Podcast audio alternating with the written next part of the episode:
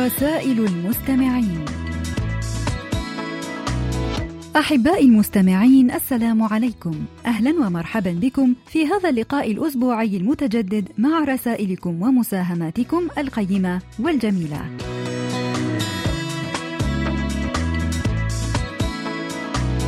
ونشكركم أصدقائي الأعزاء على تعليقاتكم حول الموضوع الذي طرحناه الأسبوع الماضي وهو في حياة كل منا شخص نقدره ونعتبره قدوة ومثلا أعلى يحتذى به.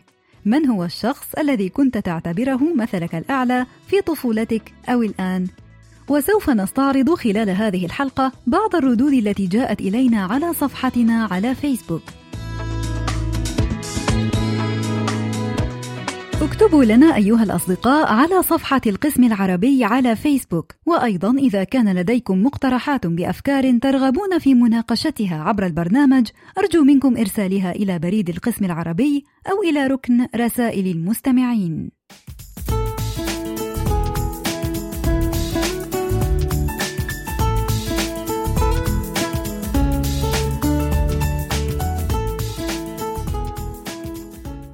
امتلأ بريد القسم العربي برسائل التهنئة الصادقة بحلول ذكرى حركة الأول من مارس في كوريا، ونحن نشكر جميع مستمعينا في كل مكان على كلماتهم الرائعة.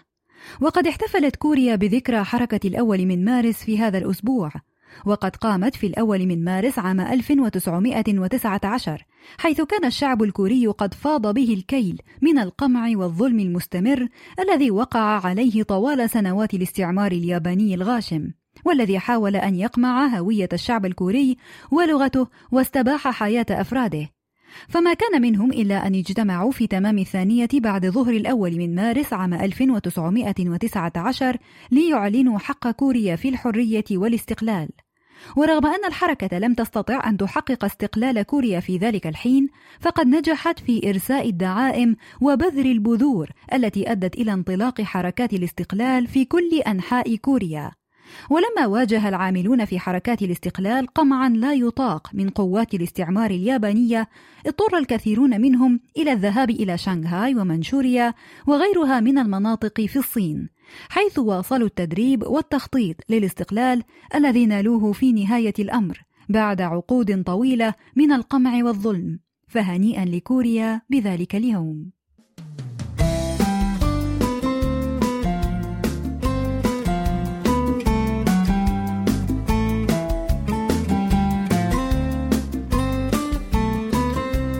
ونبدأ مع كلمات طيبة من مساهمة أرسلها إلينا الصديق عبد الإله إزو. نقرأها معا كالتالي: مزاجك أغلى ما تملك، فاجعله مرتفعا، لتقرأ، لتكتب، لتعمل، لتتفاعل بإيجابية، لهذا لا تعطي أي مخلوق فرصة لتعكيره.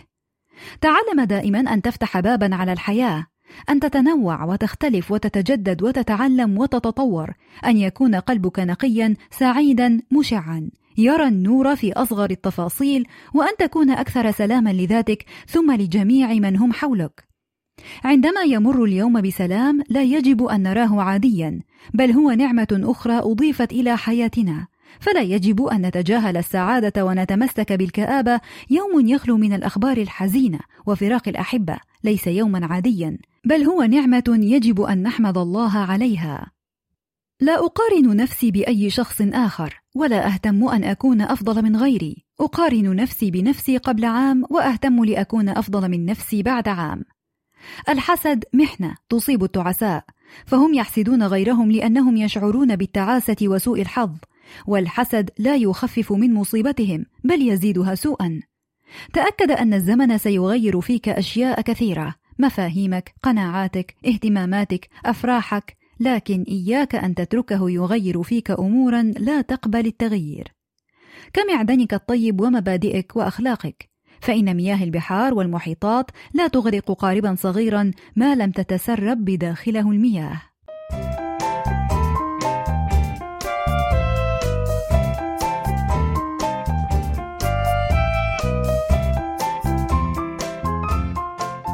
كما أرسل إلينا الصديق نوري عبد الرزاق مساهمة لطيفة تحوي بعضا من الكلمات القيمة نقرأها فيما يلي. كلمات راقية. لا شيء أسهل من الكراهية أما الحب يحتاج إلى نفس عظيمة. الاحترام فوق كل شيء فوق الصداقة وفوق القرابة وفوق الحب أيضا. القرارات التي تصنعها الكرامة صائبة حتى وإن أوجعتك. للذين يحبونك لا داعي للشرح. للذين يكرهونك لا فائدة من الشرح. أوجد لنفسك مكانا في القمة ففي القاع ازدحام شديد. الكلام مزيج من الصدق والكذب أما السكوت فصدق لا غش فيه. يتحدثون خلفك لأنهم فعلا خلفك. الانسحاب أحيانا ينقذ الموقف. نصيحة العمر غادر الأشياء التي لا تبادلك نفس الشعور. القوة ليست دوما بالمواجهة أحيانا تكون بالتجاهل أيضا. اشتري راحة بالك مهما كلفك الأمر وابتعد عن كل ما يخيب ظنك حتى من أصغر موقف فما فائدة الحياة إن عشتها على أعصابك؟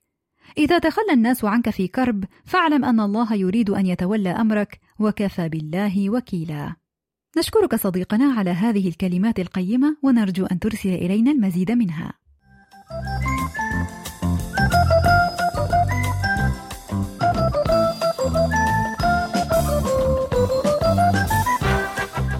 أرسل إلينا الصديق محمد السيد عبد الرحيم مساهمتين قيمتين نستعرضهما فيما يلي.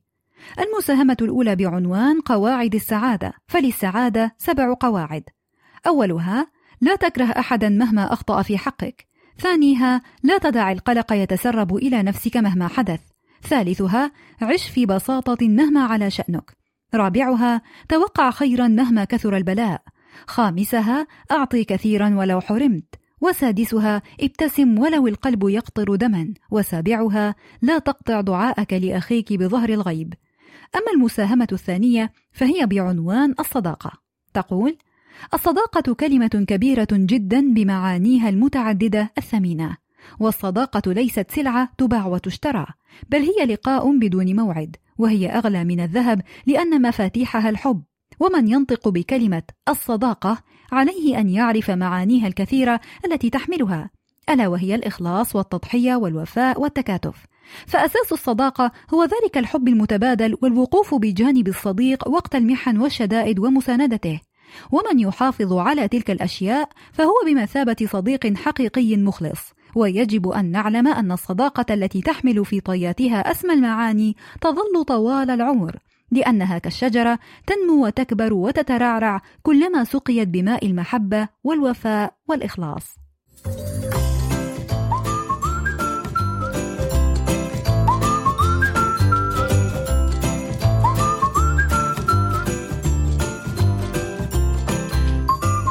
أرسل إلينا الصديق جمال عبد الله المساهمة التالية بعنوان أوكرانيا في أرقام تزامنا مع الاهتمام العالمي بأخبار أوكرانيا في المحنة الكبيرة التي تشهدها في مواجهاتها الحالية مع روسيا.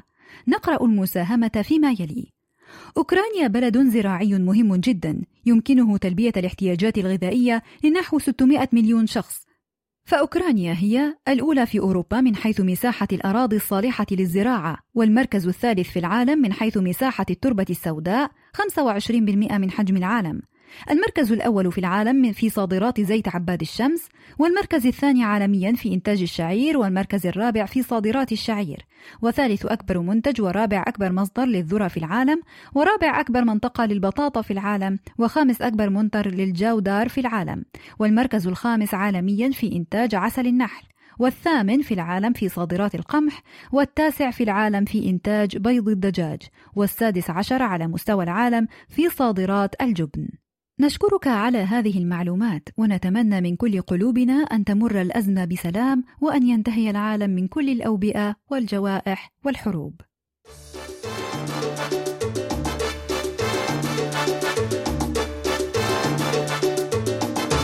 أحبائي وأصدقائي أدعوكم جميعا لإرسال تسجيلاتكم الصوتية التي تحتوي على مساهمات أو أشعار أو كلمات كتبتموها بأنفسكم أو حتى مقترحات أو أفكار أو أي رسالة تريدون توصيلها عبر البرنامج.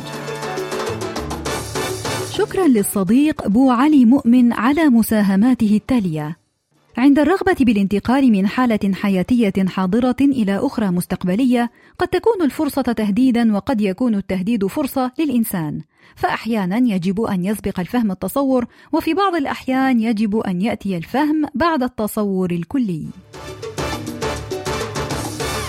وأرسل إلينا الصديق علي بن شهرة يقول: لا تبكي على شيء مضى، بل اجعله درسا لك، واعلم أن الضربة التي لم تقتلك فإنها زادتك قوة، ولا شيء يجعلك عظيم إلا ألم عظيم، فليس كل سقوط نهاية، فسقوط المطر أجمل بداية. شكرا للصديق عبد الله بوي على كلماته التالية: إذا كبر ابنك فعامله كأخ، كن لابنك معلما وهو طفل وصديقا حين يكبر. إن ابني ابني إلى أن يتزوج وابنتي ابنتي طوال حياتها. شكرا للصديقة نهير محمود التي أرسلت تقول أضعف الناس من ضعف عن كتمان السر. والآن موعدنا مع فاصل غنائي جميل مع أغنية كوت بينن بومي أوميون أو إذا أتى الربيع الذي تتفتح فيه الأزهار بصوت بي إم كي.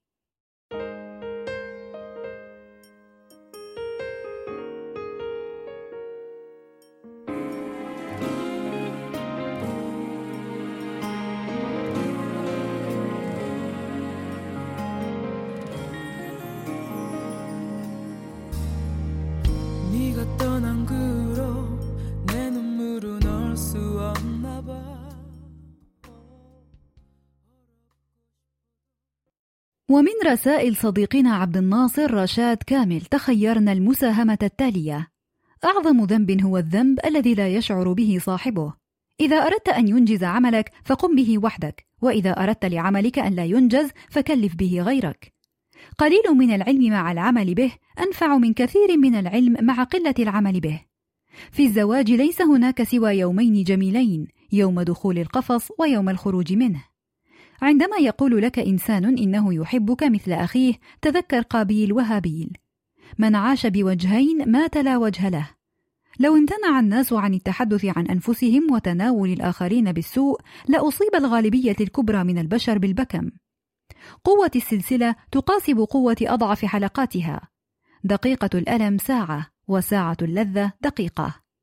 الخبرة هي المشط التي تعطيك الحياة عندما تكون قد فقدت شعرك. البستان الجميل لا يخلو من الأفاعي. الابتسامة كلمة طيبة بغير حروف. كلما ازدادت ثقافة المرء ازداد بؤسه. سأل الممكن المستحيل أين تقيم؟ فأجابه في أحلام العاجز. الكلمة الطيبة جواز مرور إلى كل القلوب. حاسبوا أنفسكم قبل أن تحاسبوا وربوا أبناءكم لزمان غير زمانكم. فما أسهل أن تكون عاقلا بعد فوات الأوان.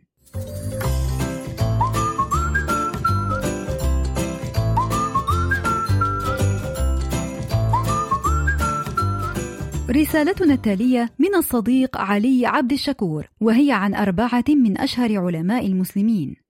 الإدريسي. ولد الإدريسي في مدينة قرطبة بالأندلس في عام 1099 ميلادية وتركزت دراساته في النباتات الطبية وحقق العديد من الإنجازات المميزة ومن أبرزها التالي التميز في عدة مجالات من أهمها علم النبات والجغرافيا وعلم الحيوان وعلم التضاريس.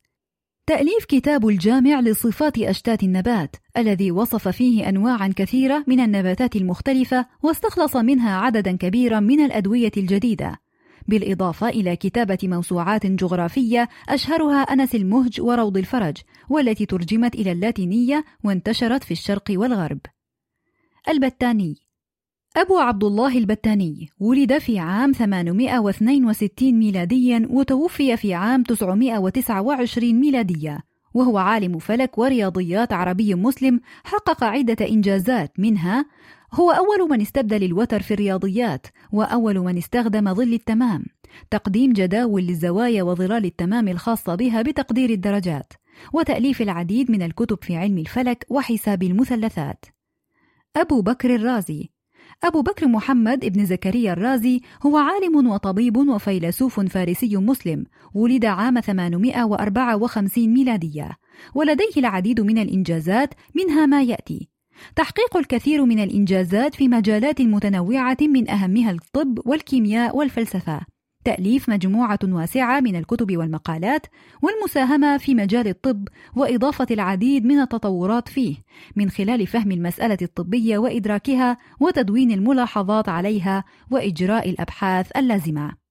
البيروني أبو ريحان البيروني هو عالم مسلم وفيزيائي وفلكي وباحث في علم النفس ولد عام 973 ميلادية ويعد أحد أعظم العلماء الذين عرفوا في العصر الإسلامي ومن أبرز إنجازاته اكتساب معرفة واسعة وتحقيق إنجازات كثيرة في مجال العلوم ودراسة وتدوين التاريخ لأنه يعتبر مؤرخ والتحدث بأكثر من لغة ومنها اليونانية والفارسية والعربية وغيرها فعرف بأنه عالم لغويات. نشكرك على هذه المعلومات القيمة عن هؤلاء العلماء من العصر الذهبي للعلماء المسلمين ونسأل الله أن يأتي عصر مثله قريبا.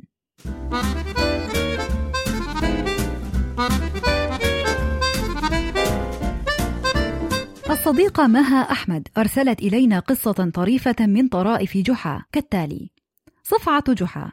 كان جحا يتسوق ذات يوم فجاءه رجل من الخلف وصفعه على خده فالتفت إليه جحا وأراد أن يتعارك معه ولكن الرجل اعتذر بشدة قائلا إني آسف يا سيدي فقد ظننتك فلانا. فلم يقبل جحا هذا العذر وأصر على محاكمته. ولما علا صياحهما اقترح الناس أن يذهبا إلى القاضي ليحكم بينهما. فذهبا إلى القاضي وصادف أن يكون ذلك القاضي قريبا للجاني. ولما سمع القاضي القصة غمز لقريبه بعينه ثم أصدر حكمه بأن يدفع الرجل لجحا مبلغ عشرين دينارا كعقوبة على ضربه. فقال الرجل ولكن يا سيدي القاضي ليس معي شيئا الآن. فقال القاضي وهو يغمز له اذهب واحضرها حالا وسينتظرك جحا عندي حتى تحضرها. فذهب الرجل وجلس جحا في مجلس القاضي ينتظر غريمه حتى يحضر المال. ومرت الساعات ولم يحضر الرجل ففهم جحا الخدعة خاصة أنه كان يبحث عن تفسير لتلك الغمزات التي وجهها القاضي لغريمه. فلما أدرك جحا أنه خدع من قبل القاضي وقريبه قام وتوجه إلى القاضي وصفعه على خده صفعة طارت منها عمامته. وقال له إذا حضر غريمي وأحضر العشرين دينارا فخذها لك حلالا طيبا. ثم انصرف. شكرا على هذه القصة الطريفة وما أحوج المرء في هذه الأيام لبسمات خفيفة كتلك.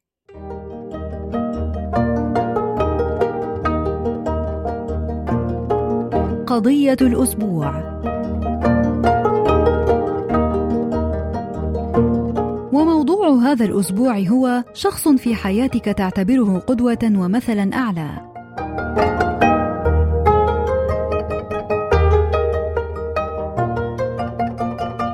قاسم عبد القادر يقول: منذ نعومة أظفاري كنت منبهرا ومعجبا بجدي. ليس لأنني أحمل اسمه أو لأن عائلتي اختارت لي نفس الاسم فحسب ولكن لعظم أفعاله في المستعمر الفرنسي ولرفضه بيع وطنه ونفسه بل عاش كريما معطاء فاتحا منزله للجميع وقد كان زاوية في الخير والحب والتدين والثقافة وبعد النظر.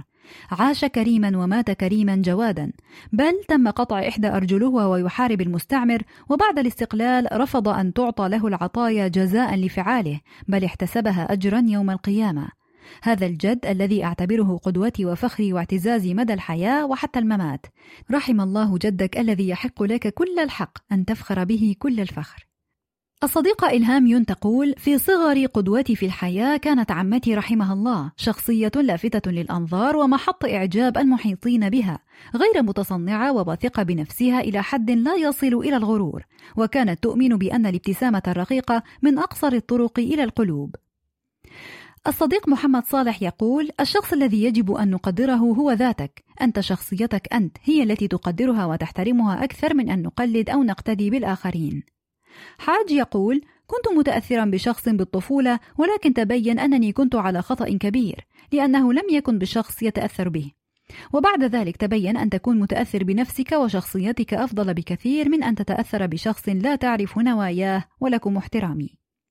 أما الجمعة تقول لدي شخص لسنا مقربين وليس موجودا ليقودني ولكنني أحاول أن أسير على خطاه. مهما حاولت لن أصل لما هو عليه ولكنه مثلي الأعلى في كل شيء. ميا كيم تقول أغاثا كريستي والصديق ليث يقول أبي وأمي وأخيرا بيكسو يون تقول أمي. ويبدو أن أغلب الأصدقاء يتخذون من الآباء أو الأقارب نماذج تحتذى وهو أمر مفهوم ويذكرنا بأهمية أدوارنا كآباء وأمهات وأخوال وأعمام وأقارب في تشكيل وعي الأجيال الأصغر في محيطنا. بينما يرى البعض الآخر أنه يجب أن يكتفي بنفسه وهو أمر لا بأس به إذا كان حديثنا عن الاكتفاء بالذات وهو أمر مطلوب دائما. ولكن من منا كامل؟ من منا يستغني عن رؤية مواطن تفوق الآخرين والقصور عنده ليتواضع ويصلح من نفسه؟ وهناك فريق ثالث يرى في الشخصيات العامة قدوة ومثالا. ولعل أطرف إجابة وصلتنا هذا الأسبوع وإن لم تسجلها صاحبتها على فيسبوك هي إجابة صديقة البرنامج الدائمة سالي أيمن. التي قالت إن مثلها الأعلى في الواقع هو شخصية بطوط من مجلة ميكي الشهيرة وذلك لأنه عاطفي ولطيف ويتحمل المسؤولية ولا ييأس أبدا مهما فشل ولأنه طيب القلب رغم عصبيته على أي حال نتمنى لجميع أصدقائنا دوام الصحة والعافية وأن يحسنوا من أنفسهم دائما ليكونوا قدوة ومثالا صالحا للآخرين.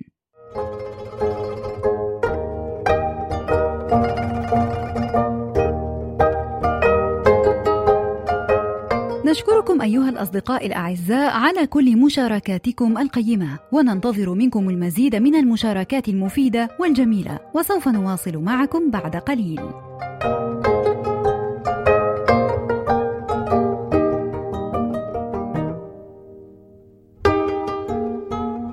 ونختم بمساهمة أخرى للصديق علي عبد الشكور يحكي لنا فيها عن واحدة من أشهر القصص في التاريخ قصة بائعة الكبريت. تعتبر قصة بائعة الكبريت من أشهر القصص في العالم وقد كتبها الألماني المبدع هانز كريستيان أندرسون وللكثيرين منا ذكريات كثيرة معها إذ تابعها أغلب شباب العرب في طفولتهم عبر الكرتون الذي كانت تبثه قناة سبيس تون فعن ماذا تتحدث القصة يا ترى؟ يحكى بأنه كان هناك فتاة فقيرة جميلة ذات شعر أشقر طويل خرجت في ليلة رأس السنة الميلادية من أجل بيع الكبريت. وكانت الليلة شديدة البرودة حيث كان الثلج يتساقط من السماء. وكانت الفتاة ترتجف من شدة البرودة وكانت لا ترتدي أي شيء فوق رأسها فكانت حبات الثلج تتساقط فوقه. وكانت قد فقدت حذاءها وأصبحت تمشي حافية القدمين. كما كانت تشعر بالجوع الشديد. وخشيت العودة إلى البيت خوفا من أبيها الذي طلب منها بأن تبيع أعواد الكبريت. وبعد أن وصل التعب بالفتاة إلى أوجه جلست في زاوية لإيواء نفسها وبدأت بتدفئة نفسها عن طريق إشعالها لأعواد الكبريت. وبعدما انطفأ عود الكبريت الأول أشعلت العود الثاني وحلمت بمائدة كبيرة من الطعام أمامها مليئة بجميع أنواع الطعام. ثم انطفأ العود الثاني وعندها بدأت الألعاب النارية بالإضاءة احتفالا برأس السنة وتلألأت شجرة عيد الميلاد بالأضواء الجميلة. وفي هذه الأثناء تذكرت بائعة الكبريت جدتها المتوفية والتي كانت شديدة التعلق بها فقد كانت تعاملها بحب وعطف وحنان وتخيلت بأن النيزك المتعلق بالسماء شخص يحتضر ويمشي إلى السماء وأصبحت تتمنى الذهاب إلى هناك من أجل رؤية جدتها وأصبحت تشعل أعواد الكبريت الواحد تلو الآخر لمنع انقطاع رؤيتها لجدتها حية. وبعدها صرخت قائلة خذيني إليك يا جدتي. وعلمت بأن الأعواد ستنطفئ وتذهب معها كافة الأحلام والآمال التي انبعثت مع أضواء عيدان الكبريت. وعند آخر ضوء للكبريت اقتربت جدتها منها واحتضنتها بين ذراعيها وأخذتها معها إلى السماء ولم تعد تشعر بالجوع أو العطش أو البرد وسبب ذلك أنها توفيت. وحملت جدتها روحها إلى السماء لكي تعيش معها في سعادة وحب. وفي الصباح التالي تم العثور على الطفلة متوفاة في زاوية فشعر المارة بالشفقة والحزن عليها. نشكرك على هذا التلخيص الممتع الذي لخص لنا هذه القصة الرائعة والدافئة والحزينة.